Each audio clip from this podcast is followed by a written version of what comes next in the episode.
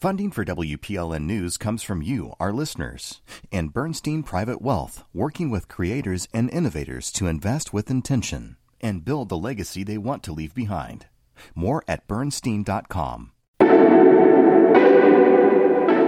Khalil Ekolona, and this is Nashville. Indulge me for a moment in a thought experiment. You're a 13-year-old girl. You have a wonderful voice. You love playing guitar, writing songs, and your goal is to be a successful music singer, country songwriter. That path seems clear enough. Even if it won't be easy, there are no guarantees. Just keep on working on your voice, your instrumental chops, hone the craft of songwriting, and boom, at the very least, you'll get your shot. But what about when labels don't sign you because they've already have a female on their roster? Or radio programmers say women don't want to hear women. And the part about honing your songwriting skills, yeah, that's a big piece of the dream. In Nashville, the process often involves two people getting together for a co-write, trying out ideas and writing together. Simple enough, but women often experience harassment, unwanted advances, and belittlement in those informal sessions. LGBTQ writers can feel unsafe showing up as themselves or showing up at all. This can affect their access to opportunities, and it also can affect how women and non-binary folks who work and who they work with. For more on this, I'd like to introduce my first guests. WPLN reporter Paige Pfleger recently wrote a story about the inappropriate encounters women have come up against during the songwriting process, and joining her is songwriter Crys Matthews. Paige and Crys, thank you both for being here. Thanks for having us. Thanks so much. So, Paige, tell me, how'd you come across this story? Well, I had been talking with our editors a little bit since I moved here, really, about wanting to work on sexism and sexual harassment in the music scene here in Nashville. And it was interesting. We kind of had a lot of conversations about, like, who is the white whale in Nashville? Like, who is the Harvey Weinstein in Nashville's music scene? The more I would ask people that question, the more I found that it wasn't really this one big person. It was just all of these little individual interactions that women were experiencing in the industry that were making it really untenable for them to be pursuing a career in songwriting. How many women did you interview for this story? All in all, I talked to 8 women on the record, got emails from a lot more about their experiences, whether that be, you know, in the songwriting room, as you were saying, and then also about just their experiences with different genres. Country music in particular came up multiple times. And just about how these interactions and who you are as a person can impact what the song sounds like. How did they describe some of these really horrible experiences? Yeah, I think any woman listening probably has been in a situation where you had someone asking you a question that you felt really uncomfortable about. Women told me about experiences where men would ask them about their sex lives, about their dating history, about their bodies, about their age, all of these things that they were really not interested in sharing. And I think oftentimes, they told me it was under the guise of being about getting closer so that we could do this intimate thing about, like, writing a song together. Like, and women would say, like, this has nothing to do with the song that we're trying to write. This is just you using this situation and oftentimes using your power to put me in an uncomfortable position. Mm-hmm. Now, Crys, you're a songwriter. Yeah. Were you aware of this, like, type of inappropriate behavior in songwriting sessions? I mean, it pretty much goes without saying where there are fellas, there is likely to be this kind of pervasive issue as well. And especially in the genres that I most often find myself in, which is country Americana. Not as much with folk, thankfully. We try to be a little bit more progressive over on the folk wheel. But by and large, just because so much of the culture of country music has, in a way, kind of these antiquated ideas about femininity and masculinity and kind of what those roles look like, what those gender roles look like. And so a lot of times that culture kind of permeates the actual writing of the songs as well. And so I think what so many of my friends are finding is that is bleeding over into the actual process itself. Now, as you were getting into the industry, did you have friends who kind of told you about this and warned you about harassment? For me, because I'm so new to co-writing, I'm very much kind of a one-woman army prior to moving to Nashville. It hasn't been as much of an issue for me, but hearing so many other women's stories and hearing them talk about the interactions that they have in these situations. Most of the people that I have written with, I've written with other Black women. I'm a Black woman myself, so writing with other Black women, writing with one white man who was just lovely to work with, but he is the exception and not the rule. Mm. And so I'm hoping that by and large, because of stories like Paige's, we can kind of shift that on its head. Now, Paige, is there a connection between the women you spoke with in how they were approached to be a part of these very problematic writing sessions? Yeah, I think there was a lot of discussion about when you are approached by a male songwriter to do a co-write. There's a sort of question of like, is this person, what are their intentions? Are they approaching me because of my skill and because of my talent? Are they approaching me because of how I look? Are they approaching me because they actually want to go on a date? And this is like a way for them to kind of worm their way into it. And I think that second guess often comes along with like all of this strategery that women have to do in order to feel comfortable walking into an empty room with a man, which is just like asking your friends if they've heard, like this recon, basically, like asking your friends if they've heard anything about this guy. Or one woman even told me that oftentimes she invites a third songwriter into the room if she's unfamiliar with the guy, because that's just the only way that she feels comfortable now approaching it. What kind of response have you received since you dropped this piece last week? Yeah, unfortunately, a lot of people said that the article resonated with them and their experience. So there's actually a Facebook group of people, women working in the music industry here in Nashville that I'm part of. And I posted the article and said thank you, because originally that Facebook page was where I got a lot of the sources for the story. And one woman wrote, this article, you know, the sexism affects co-writing, but it also affects networking, making connections, and so much more. I've been in Nashville for 6 years and can probably count on one hand the number of times a guy has said, we should write sometime to me, and actually meant it, and that he only wanted to write, nothing more. So it's very clear that some of these experiences that the women that I spoke to shared were common for women working in the industry here in Nashville. Crys, how does this resonate with you? Yeah, it's just so sad and just so indicative, again, of just that larger culture. You know, when we think about how to teach men how to be much better in these situations, you know, it's like if you have to think really, really hard about how to just be in a space and make someone be comfortable in a space with you, you're probably part of the problem. It's just so unfortunate. And I'm just so grateful to Paige for shining a light on this, because I know so many women have wanted to voice this and express this as a larger cultural issue within the songwriting community, and to just be able to give such a voice to that and see truly how pervasive of a problem it is in the culture, just like in so many different areas of American life where sexual harassment and sexism and misogyny are concerned. Paige, one of the songwriters you talked to for your story is Janelle Feynman. Mm-hmm. She moved to Nashville about a decade ago to work in the country music industry. But when she got here, she says she immediately felt like she didn't fit in. Let's listen to a little bit of what she said. One of the reasons why I think I didn't get into co-writing, like a lot of people did, was because I immediately felt like, oh, this isn't safe. And I don't want to write. And even then, I don't want to write a song about a tailgate and a beer.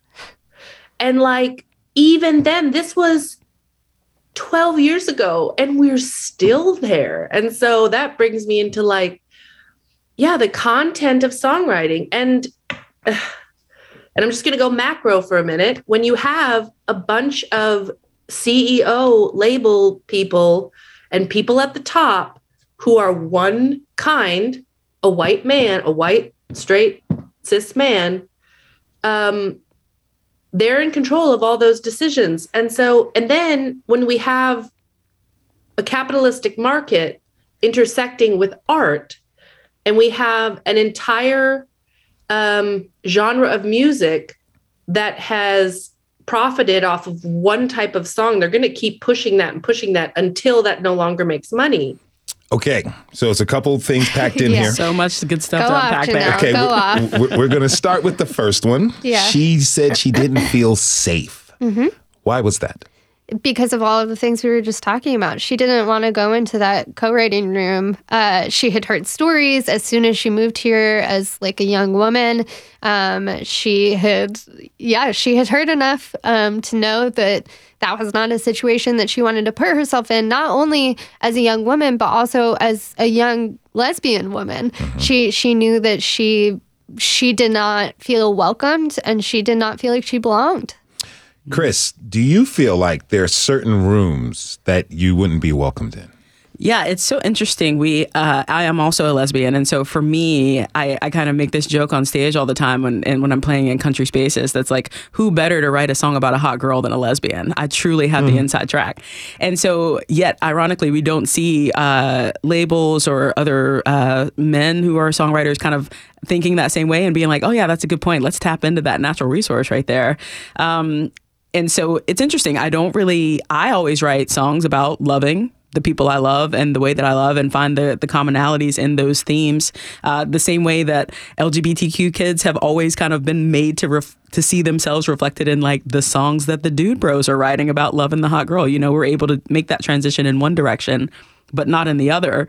And so, you know, for me as a songwriter, I try to always write as authentically as I can and kind of push the envelope. And so I'm hoping that as I'm in Nashville more and more, people in the songwriting community here, everybody really, but men especially, can kind of understand the idea of that and be open and curious about that process. Because when you're singing songs to the audience, you know, they're just relating to the lyrics, just like music always is about relating to the lyrics. And so I hope that songwriters will start to not be so afraid of jumping into a co-write with somebody who is LGBTQ and writing a love song, because as we say, love is love. So speaking about being brave and co-writes, you're new here in town. How have you been approaching co-writes? It's been really cool. So far, I've written a few so far, almost all with women, and which there's no surprise as to why. But, expert, you know, right? You know, that's not a closed gate, guys. If you're a good guy, you know, and you want to write, that's fine. But yeah, it's been amazing so far for me, because songwriting is such an intimate process. Folks that I actually have connection with, folks that I actually consider to be friends, it just is such an effortless process writing with folks that I feel so connected to, just because the process of songwriting is such an intimate thing. But I'm hoping that as I'm in Nashville more and more, I'll get to experience kind of the idea of writing with strangers and trying to find that commonality with strangers and weaving those beautiful stories together. Now, Paige, you mentioned this before, like women are approached by a guy, hey, I want to write with you. So they start asking their friends about him, almost like this whisper network. Yeah. What other, it's kind of like for protection and intelligence on the potential enemy. What other types of actions are women taking to protect themselves? Yeah, I mean, I think that all in all, I've heard from a lot of people, like Crys just said, who just won't write with men anymore. There were people on that Facebook page when we posted the article who said, like, you know, 95% of the time I write only with other women. And like this article continues to affirm my decision to do that. So I think at the end of the day, these stories were not hard to find. They're really pervasive. And I think the question has to be less about like what women are doing and more about what men are doing and what people who are in charge of labels are accepting from male songwriters when these behaviors are pervasive. You know, this kind of reminds me of when I lived in Los Angeles making hip hop music. I would get into production sessions. And a lot of times, most of the time, women would say, we're really comfortable working with you, Khalil, because you just want to make the music. Yeah. And I just found that in all forms of the genre, that is kind of, unfortunately, the MO, come to the studio so they can then make these unwanted advances. But I want to skip to you, Crys. What would you like to see done about this entire situation? I mean, as Paige said, it's so important for men to hold other men accountable. When you are in this songwriting community, I hope that men will understand that they have a responsibility to make these spaces safe for everybody, for women, and for all songwriters. And so when they hear of their peers, you know, kind of coming back and telling this story about, hey, man, you won't believe what I just did, to not accept that, to speak out, to speak up and take that person to task and tell them that that's not okay. It's so much about accountability. It always is. When people think that this kind of culture, that this kind of behavior is okay, that is inadvertently giving license for it to continue. Mm-hmm. And so men have to hold other men accountable. You know, if women, if we have to start doing our own version of the blacklist and make a pink list with all these people's names named so that women know, you know, who are the big problem makers, we'll do that as well. But so much of the onus isn't on women to do that labor. It's on men to hold other men accountable and to set the tone for what this culture should actually be like. It's kind of been interesting to me how the Me Too movement has kind of skipped over the music industry, where I think hopefully Paige Pfleger, your next report, we can get into that. Yeah. I wanted to say thanks to Crys Matthews, singer-songwriter, and WPLN reporter Paige Pfleger. Thank you both for being here. Thanks so much. You can check out Paige's story on sexism and harassment in the songwriting room at WPLN.org. We're taking a short break. When we come back, author Marissa R. Moss joins us to talk about her new book, Her Country, How the Women in Country Music Became the Success They Were Never Supposed to Be. And have you faced sexism in the music industry? Tweet us your comments at This Is Nashville. We'll be right back.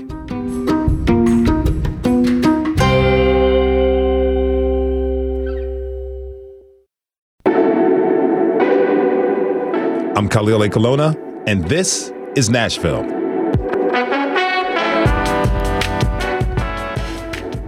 Right now, country music is a genre dominated by straight, cisgender white men. When writer Jody Rosen coined the term bro country, he was talking about all the songs about pickup trucks, partying hard, and a particular stereotype of women, suggesting they smile and nod and slide across the seat on command.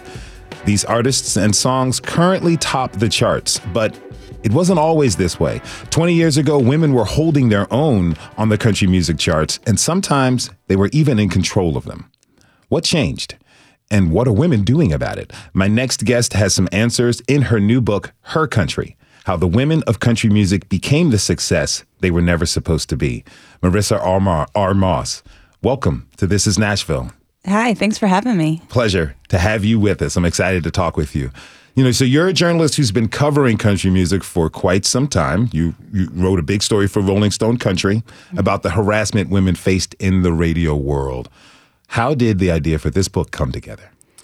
Well, I came to Nashville a little over 10 years ago, and I loved, you know, kind of left of center, alt country, I guess you could call it Americana, but I also loved what was on Music Row, including women, obviously. And I always felt a little like I didn't kind of fit in either side a little bit. And as I reported and kept kind of making my way into the country music scene, I guess, I really noticed kind of a lack of anyone but exactly what you said, cis white men on country radio, but it wasn't what I was loving. So I kind of naturally gravitated that way, I guess, you know, as my beat. And it didn't always like immediately occur to me to even write a book, because you don't see as many women's stories written as country music books. You see Willie Nelson, Merle Haggard, and Waylon Jennings books, and you're like, well, you know, there are no women's stories there. But ultimately I decided I wanted to change that. I'm glad you did. Thanks. So the book's dedication reads, for anyone who needs to be reminded, it's your country music too.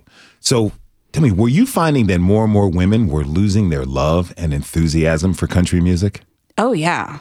I mean, I think that's one of like, it's such a big tragedy for me to see people who grew up loving country music that are not men, that are not white, that are not straight, thinking that there was not a place for them in country music, or loving it. And I've heard this so many times, people that grew up loving country music and then They realized that it was going to be a difficult road for them, or they experienced harassment or sexism or racism or saw it on TV even, and said, no, this isn't for me. Country music is not for me anymore.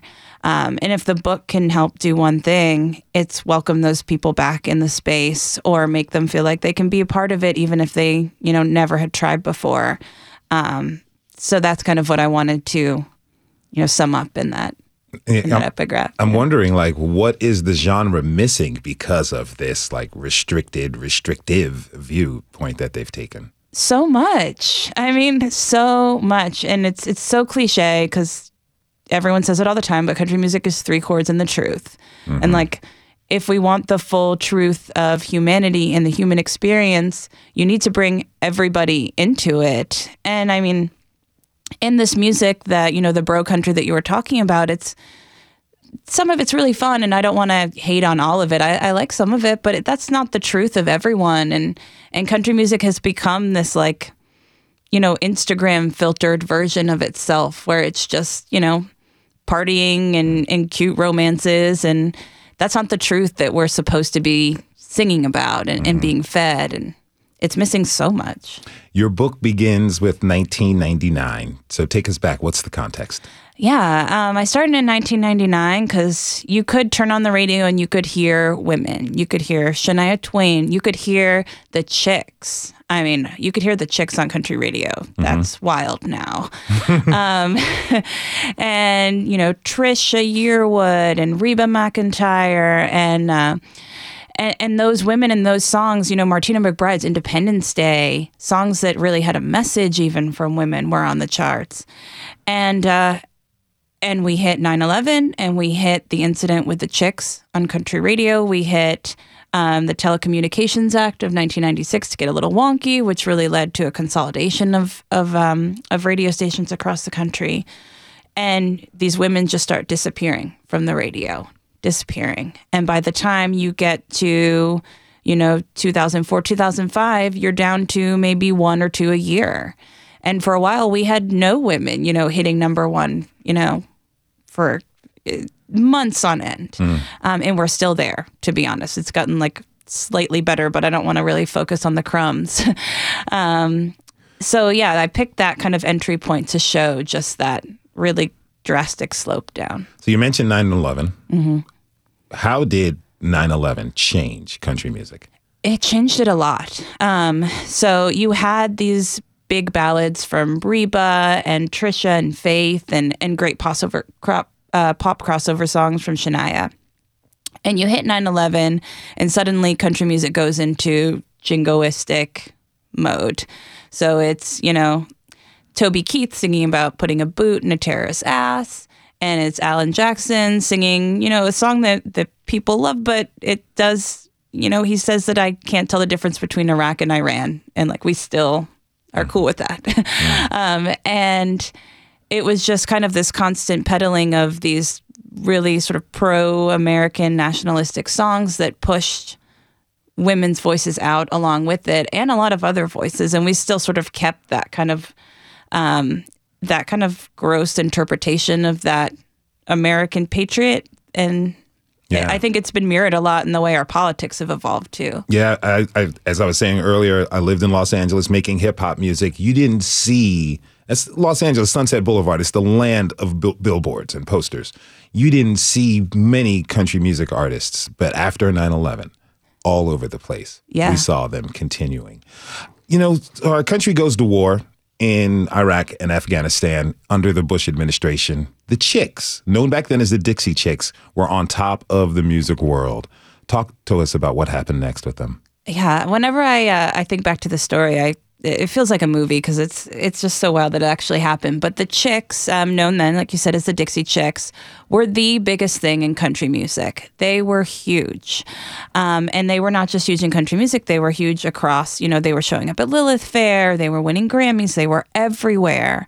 And Natalie Maines, the lead singer of the Chicks, they were on stage at a concert right before, on the eve of war, and said, you know, kind of a small comment that she didn't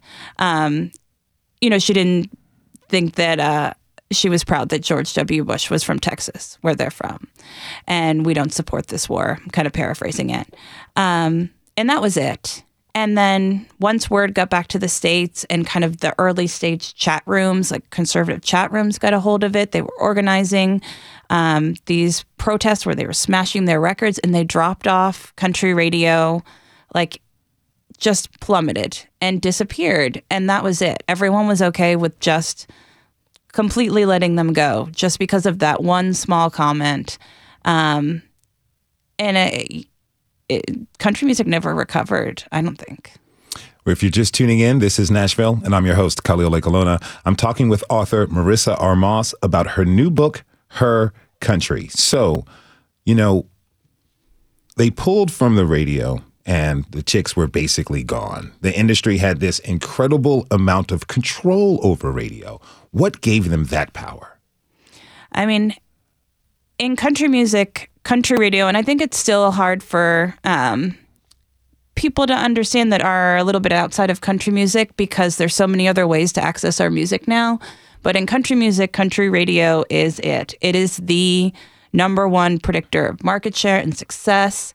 And it's a really kind of incestuous relationship that radio has with the labels and back and forth. And so labels can even help elevate an artist on country radio sort of behind the scenes by wheeling and dealing and trading and payola. Yeah. Mm-hmm. And that's still happening now. It's just not money. Maybe it's concert tickets. Maybe it's Super Bowl tickets. Mm-hmm. Maybe it's, I'll do this for you and you do this for me. And it's all to elevate mostly straight white men to the top of the charts, which is why sometimes you'll see a number one song from a man in country music and you'll have no idea who they are. Like, mm-hmm. I'll see that. They'll be like, I work in country music and I report on it, but I barely even know who that guy is.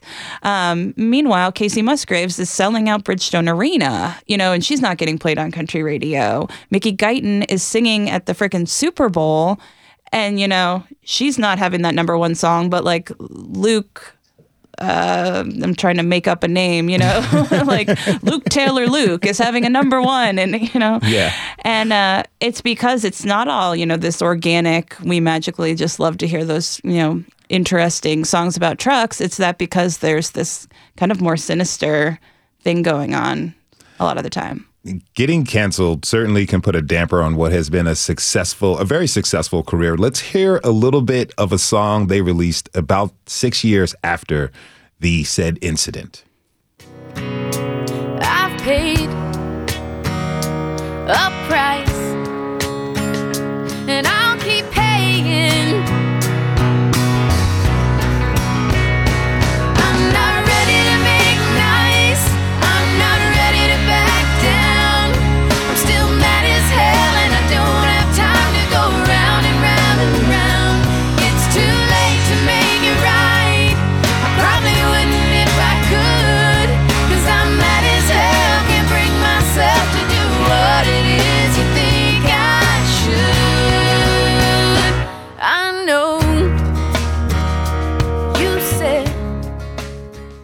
So not exactly chastened, right? I mean, Marissa, how have the Chicks responded in exile?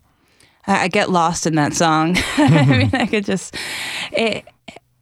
They responded by saying, we're not going to apologize. I mean, that is an amazing thing, is that they could have had that redemption road. They could have, if they did exactly what everyone wanted them to do, which is apologize, say, I take it back. Sorry, we didn't mean it. Like... I had too many beers and, yay America, yay Bush, like yay war. And then make a sort of straight ahead country album that, they could have come back. I firmly believe that. And instead they said, no, thank you. We're not apologizing. And they built this path for women and people in country music to show that you don't have to take that path of sacrificing yourself and your morality and your beliefs. And they did pay a price, financially. They were on top of the world, and they've built a whole new ecosystem since then. But I mean, I think I hear that song and I get goosebumps because to me it's so inspiring. Like to say at that moment when you know, you're at that crossroads and you can go one way. I mean, what could feel more important even in the world that we live in right now? You know, you could chase the easy or you could chase, you know, what's morally right. And, you know, I think all the women that I write about in this book, you know, they didn't take the easy road. You wrote about these three women. You focused on Mickey Guyton, Maren Morris, and Kacey Musgraves. Why those three? Well, I love their music, so that that helps. But they're all three from Texas, and they've all, you know, they all came to Nashville around the same time. I think it's really important for people to be reminded that Mickey Guyton was right there alongside when Maren and Kacey was in town. You know, she didn't just show up in Nashville two years ago. She's been here for a decade, and started out in Texas around the same time as them. And they all had really unique paths. You know, Kacey came up singing in a traditional country duo and came to Nashville and said, I don't really care if radio's not going to play me. Maren Morris came up playing in bars behind, you know, 40, 50-year-old white dudes, you know, like just little Maren, you know, playing at honky-tonks and dance halls and came to Nashville as a songwriter and decided to go the artist route and now can be on country radio one minute and then out protesting, you know, Black Lives Matter protests the next day and speaking her mind and also showing up at the Americana Awards. And I think that's incredible. And Mickey, like I said, has, you know, had the same journey. And I felt like it was really important to show that she had been there in Texas too, you know, same kind of place as Maren and Kacey, and came to Nashville 10 years ago, and the doors had just been slammed, or not even opened, you know, maybe not even slammed because they never opened to begin with, and is so good, such an incredible singer, incredible writer, incredible artist, the whole package, and probably more, you know, sort of, quote, country than Kacey or Maren in what her music sounds like. So I thought it was a really strong group to, you know, not only just women that I had to love because I'm spending so much of my life with these people, I had to really love what they stood for, but also just kind of a mixture to show everything that I wanted to talk about in a really intersectional way about country music. So you mentioned Mickey Guyton from Texas, someone you truly, truly admire. Let's listen to a bit of her song, Better Than You Left Me. On the side where you lose, ain't it funny what a little time does, baby? I'm better than you left me. I'm better than I should be. Better than I was when you walked out that door. Stronger than a woman, the one that you knew back then. So don't you think I'll take you back like every time before? No, baby, I don't think you know me anymore. I'm better than you left me.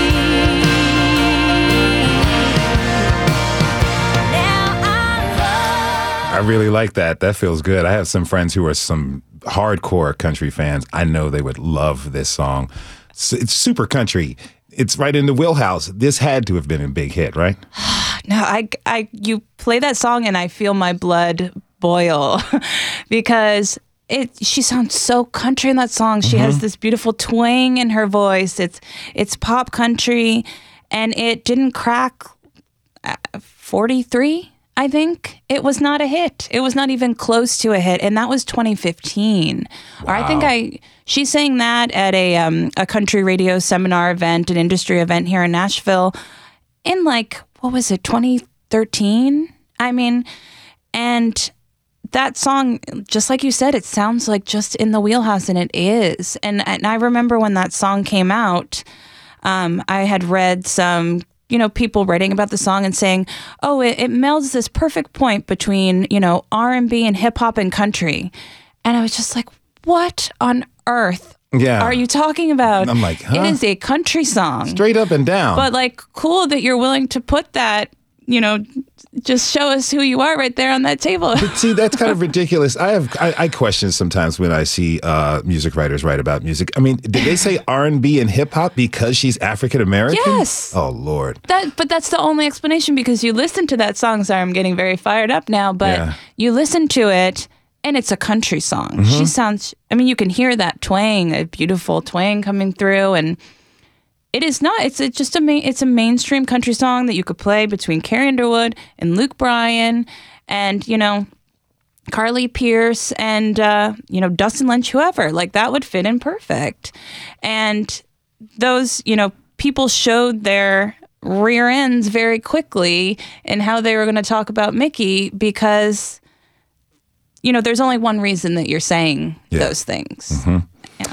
We have to take a short break. When we come back, we'll continue our discussion with Marissa R. Moss about her new book, Her Country, and we'll hear from singer-songwriter Leah Turner. Have you experienced sexism or other discrimination in the country music business? Tweet us at This Is Nashville. We'll be right back.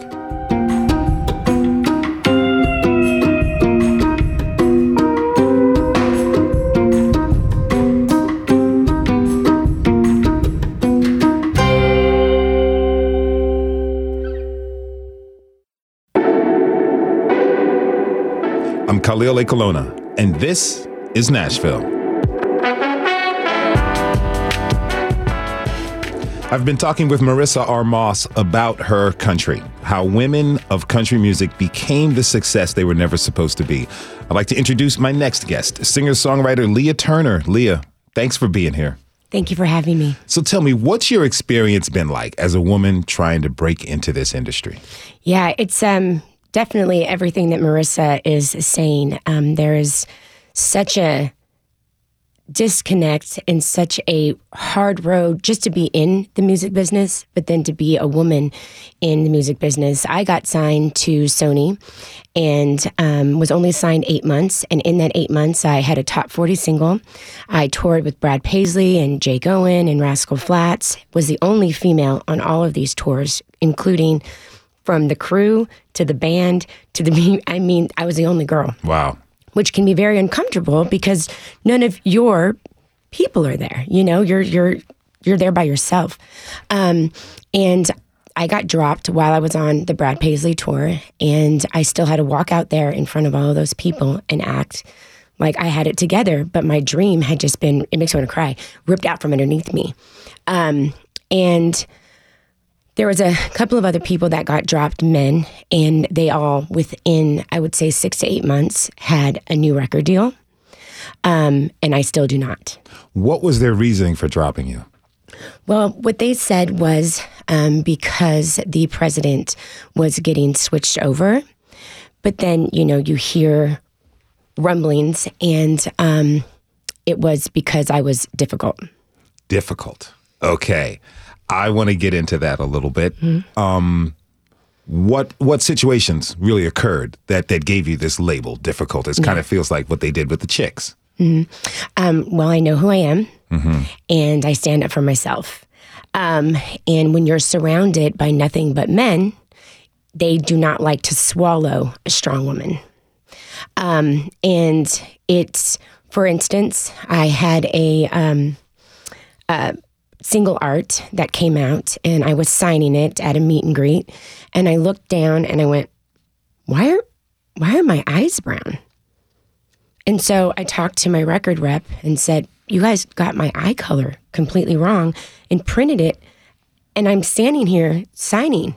Well, he went back and said that I was complaining about the single art and that they can't do anything to please me. Mm-hmm. And I remember I got brought in and had to sit down. And they said, you know, Leah, I mean, teams have put this together and worked hard to get this. I mean, you picked this out, you know, and I did the clothes and all of that stuff alongside with the stylist. And I looked at him and I said, you guys printed it with brown eyes. I have blue eyes. And you expect me to listen to you tell me what I'm supposed to do with my career when you can't even get my eye color right. Mm-hmm. Standing up for yourself is something very rare. A lot of artists are afraid to do that unless you have strong representation. You know, what what really, I mean, obviously you told us a little bit about how you were raised. What motivated you to really stand up for yourself in the face of these people who were dangling, being signed on a music label above your head? Well, I just know that if you don't stand for something, and it comes from my upbringing, you will fall for everything, you know? And when you go in there, they signed me because I knew who I was. I had my first EP already written. I had, I fought for the producer to come with me. They wanted to put me with everyone else, and I fought for him. So everything that they signed me for was exactly what I was doing, you know? And somebody at the label, I remember her saying this, and she said, you guys signed her because she was a bad A, she knew who she was, and now you're mad at her for it. You can't do that, because now you're trying to change everything, why I'm even in this office, why my picture's on the wall, why I'm on the tour, and it got my butt dropped. Yeah. Your heritage, you're white and Mexican American. Yes. Did, outside of this change in hair, in eye color, and potentially like trying to, what they call an attitude adjustment, did they try to manipulate you in any other ways? Well, yes. I mean, it was, and I say this because I don't think that they were telling me, let's focus on the cowgirl side. Let's not focus on the Mexican side. I don't think that they were doing that because they were per se not wanting me to be Mexican, but they were in a sense trying to protect me from what's out there. And there is, it's not an easy road. And so now I'm being able to embrace that side of me and really educate that a lot of the American cowboy traditions come from the vaqueros, which were the first cowboys. And those two cultures really mirror each other. And they've been dancing for a very long time. And for me to be able to marry them is an honor and exciting for me. So they said no, and I said yes. This kind of sounds familiar. If you, I'm an audiophile. I collect a lot of vinyl, so I'll pick up albums and I'll see. Obviously, I know this is an African American singer, an album from 1945, but it's either a white woman on the cover or just a lovely landscape. No close picture of who the person actually is. And author Marissa R. Moss is. You're still with us, Marissa. How much control do labels really assert over women's public images and persona? I think, this is really fascinating and enraging to listen to your story, Leah. But yeah, I think there's a very narrow view of what labels want out of the women that they sign, a very narrow view. It comes back to there's only like one slot for women per label, basically. That's sort of like the industry. No one will probably admit that to you in public, but it's sort of industry known that there's one or two slots for women at labels. And then within that slot, it's pretty much a white woman with blonde hair and maybe a Christian white woman with blonde hair, if we're going to get real specific about it. And that's, the narrow view of what a woman is supposed to be and how she's supposed to perform. And the women that I write about in this book, Leah included, and Mickey and Maren and Kacey and Miranda, have all pushed those limits in their own ways.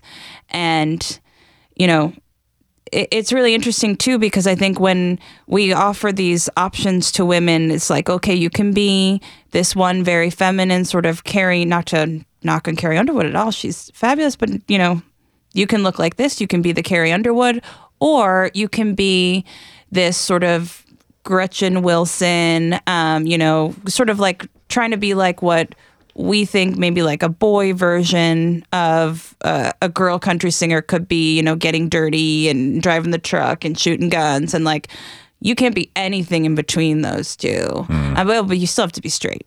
Okay. So don't forget that. But you can't be anything in that range, and you can't be, you have to be so in the box. Like if one moment you're the Gretchen Wilson type and then you decide to put on a dress and like be super feminine, well, you can't do that. and you have to stay in this very narrow lane. And that's what I really, love and admire about the women that I chose to write about, is that they've pushed all of those boundaries in so many different ways.